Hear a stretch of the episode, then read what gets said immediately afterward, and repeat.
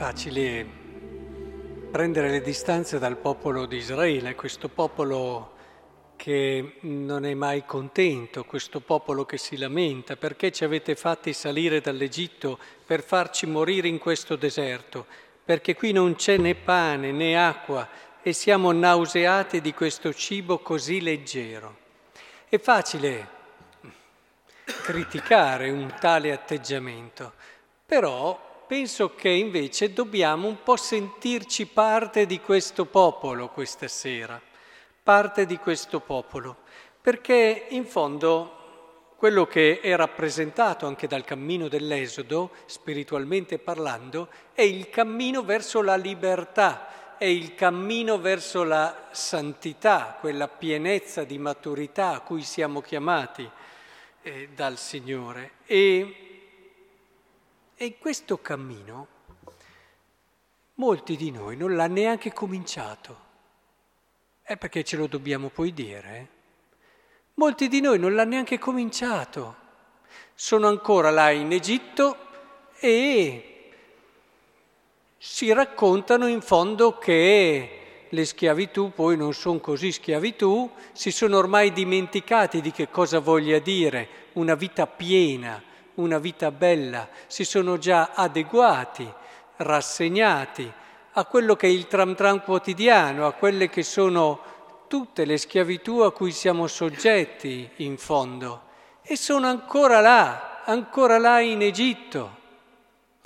Perché se fossimo partiti, se con coraggio, eh, prendendo tutto quello che era il coraggio dentro di noi, fossimo partiti perché fidandoci del Vangelo, avessimo detto sì, io voglio davvero intraprendere quel cammino che mi libera, quel cammino che mi rende vero, quel cammino che mi fa davvero scoprire la bellezza grande a cui sono chiamato, che mi fa riscoprire quanto io stesso sia bello, eh, se l'avessimo intrapreso ci saremmo arrivati prima o poi anche noi a queste fatiche, a, a questi rimpianti a queste difficoltà, perché ci stanno, ci stanno nel cammino di chi davvero cerca con tutto se stesso di raggiungere quella meravigliosa chiamata a cui il Signore, eh, che gli ha fatto il Signore. Vedete, questi, lament- questi lamentarsi c'è, ci sta, perché eh, si fa fatica quando si lascia davvero qualcosa. Molti eh, vi ho detto tante volte che eh, anche chi si sposa tante volte non fa i grossi passi del lasciare per andare verso l'altro e per consegnarsi all'altro. Si trovano semplicemente degli equilibri dove in fondo ci si riprende quello che si dà e, e si fa una negoziazione rivestita di, di, di fiori, di, rivestita anche di virtù in certe cose, ma in fondo è una negoziazione che non ti porta davvero a uscire da te stesso e a consegnarti totalmente all'altro. Ma questo vale anche per i consacrati, i quali tante volte pensano di essere partiti per quello che è il cammino del deserto, ma sono ancora là in Egitto, perché si fa così presto. Sì, all'inizio lasci, lasci tante cose, ma poi te le riprendi pian piano tutte, ti riprendi questa cosa, ti riprendi quell'altra, trasformi quella rinuncia in eh, un altro, un'altra ricchezza, che può essere quella del sentirsi bravi in mezzo alla gente, ben voluti, eh, stimati e insomma avere quell'immagine di sé che diventa davvero in tanti casi il tuo nuovo idolo, la tua nuova ricchezza. E poi magari lasci una cosa e prendi con le stesse dinamiche, poi ritornano sempre. E alla fine, invece di aver davvero intrapreso un cammino di libertà, hai semplicemente cambiato il tuo status e, e messo delle cose al posto di altre e vai avanti così.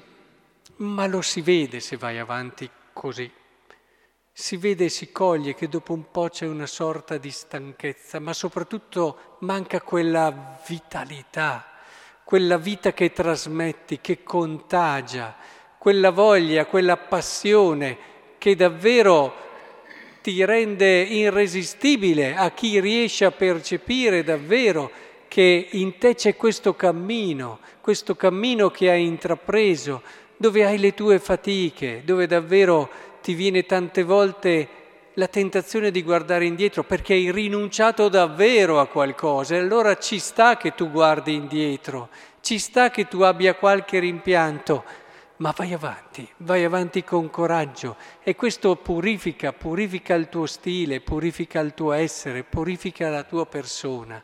Questo vale per il consacrato ma anche per lo sposo. Nella vita a due, eh, quando ci si sposa, la scelta è chiara. Tu sarai il luogo dove io donerò tutto me stesso, il luogo dove io arriverò a perdermi tu altro sei il luogo dove io, grazie anche a te, al cammino con te, arriverò al culmine dell'amore. Ed è per questo allora che si cammina insieme, ed è per questo che ci si sostiene, che ci si aiuta. Ora, in questi momenti di difficoltà, quando vengono questi morsi di serpente nella nostra vita e che a volte ci fanno anche male, il Signore ci ha donato il crocifisso, sì, proprio questa croce. Ci ha donato questa croce che nella sua sostanza non è tanto il sangue da una parte all'altra come amano molti descrivere la passione, non è tanto questo tipo di sofferenza e più ce n'è più il Signore ti ha amato, ma la croce è essenzialmente quello che ci dice qui il Vangelo di oggi quando avete innalzato il figlio dell'uomo, allora conoscerete che io sono. Che cosa sei? Qual è la tua identità profonda? Cos'è ciò che ha reso la tua vita, che ha fatto da centro, da cuore di tutta la tua esistenza? Ce lo dice subito. Io non faccio nulla da me stesso, ma parlo come il Padre mi ha insegnato. Colui che mi ha mandato è con me, cioè il cuore della croce è la fiducia di Cristo per il Padre. Cristo ha fatto anche lui questo percorso di libertà, se così si può dire, e l'ha centrato su quella che è la fiducia al Padre. In questi momenti di difficoltà, guardare al crocifisso e vedere Gesù che si è fidato del Padre, anche nei momenti più terribili, e che ha visto nel Padre, nell'affidarsi a Lui, la sua vera forza, ecco, diventa il vero, mi verrebbe da dire l'unico e profondo aiuto, perché davvero lì ritroviamo quell'energia, quella forza che stiamo perdendo. Ecco allora che è proprio qui, in questo lo dicono in tanti, che nella croce c'è la vera sapienza, e che stare in ginocchio davanti alla croce val più che leggere migliaia di libri spirituali. E, è proprio lì, stando lì, contemplando la fiducia di Cristo che ritrovi vigore, che questi morsi non fanno più effetto e allora riparti per consegnarti davvero, per arrivare a dire ecco Signore io ti ho dato tutto. Ma non perché pensiamo che chissà quale merito possiamo avere, ma perché proprio lì. Abbiamo ritrovato chi siamo, il nostro essere profondo, siamo nati per consegnarci a qualcuno. E questo qualcuno è il Dio che ci ha amato e per primo ha dato se stesso per noi.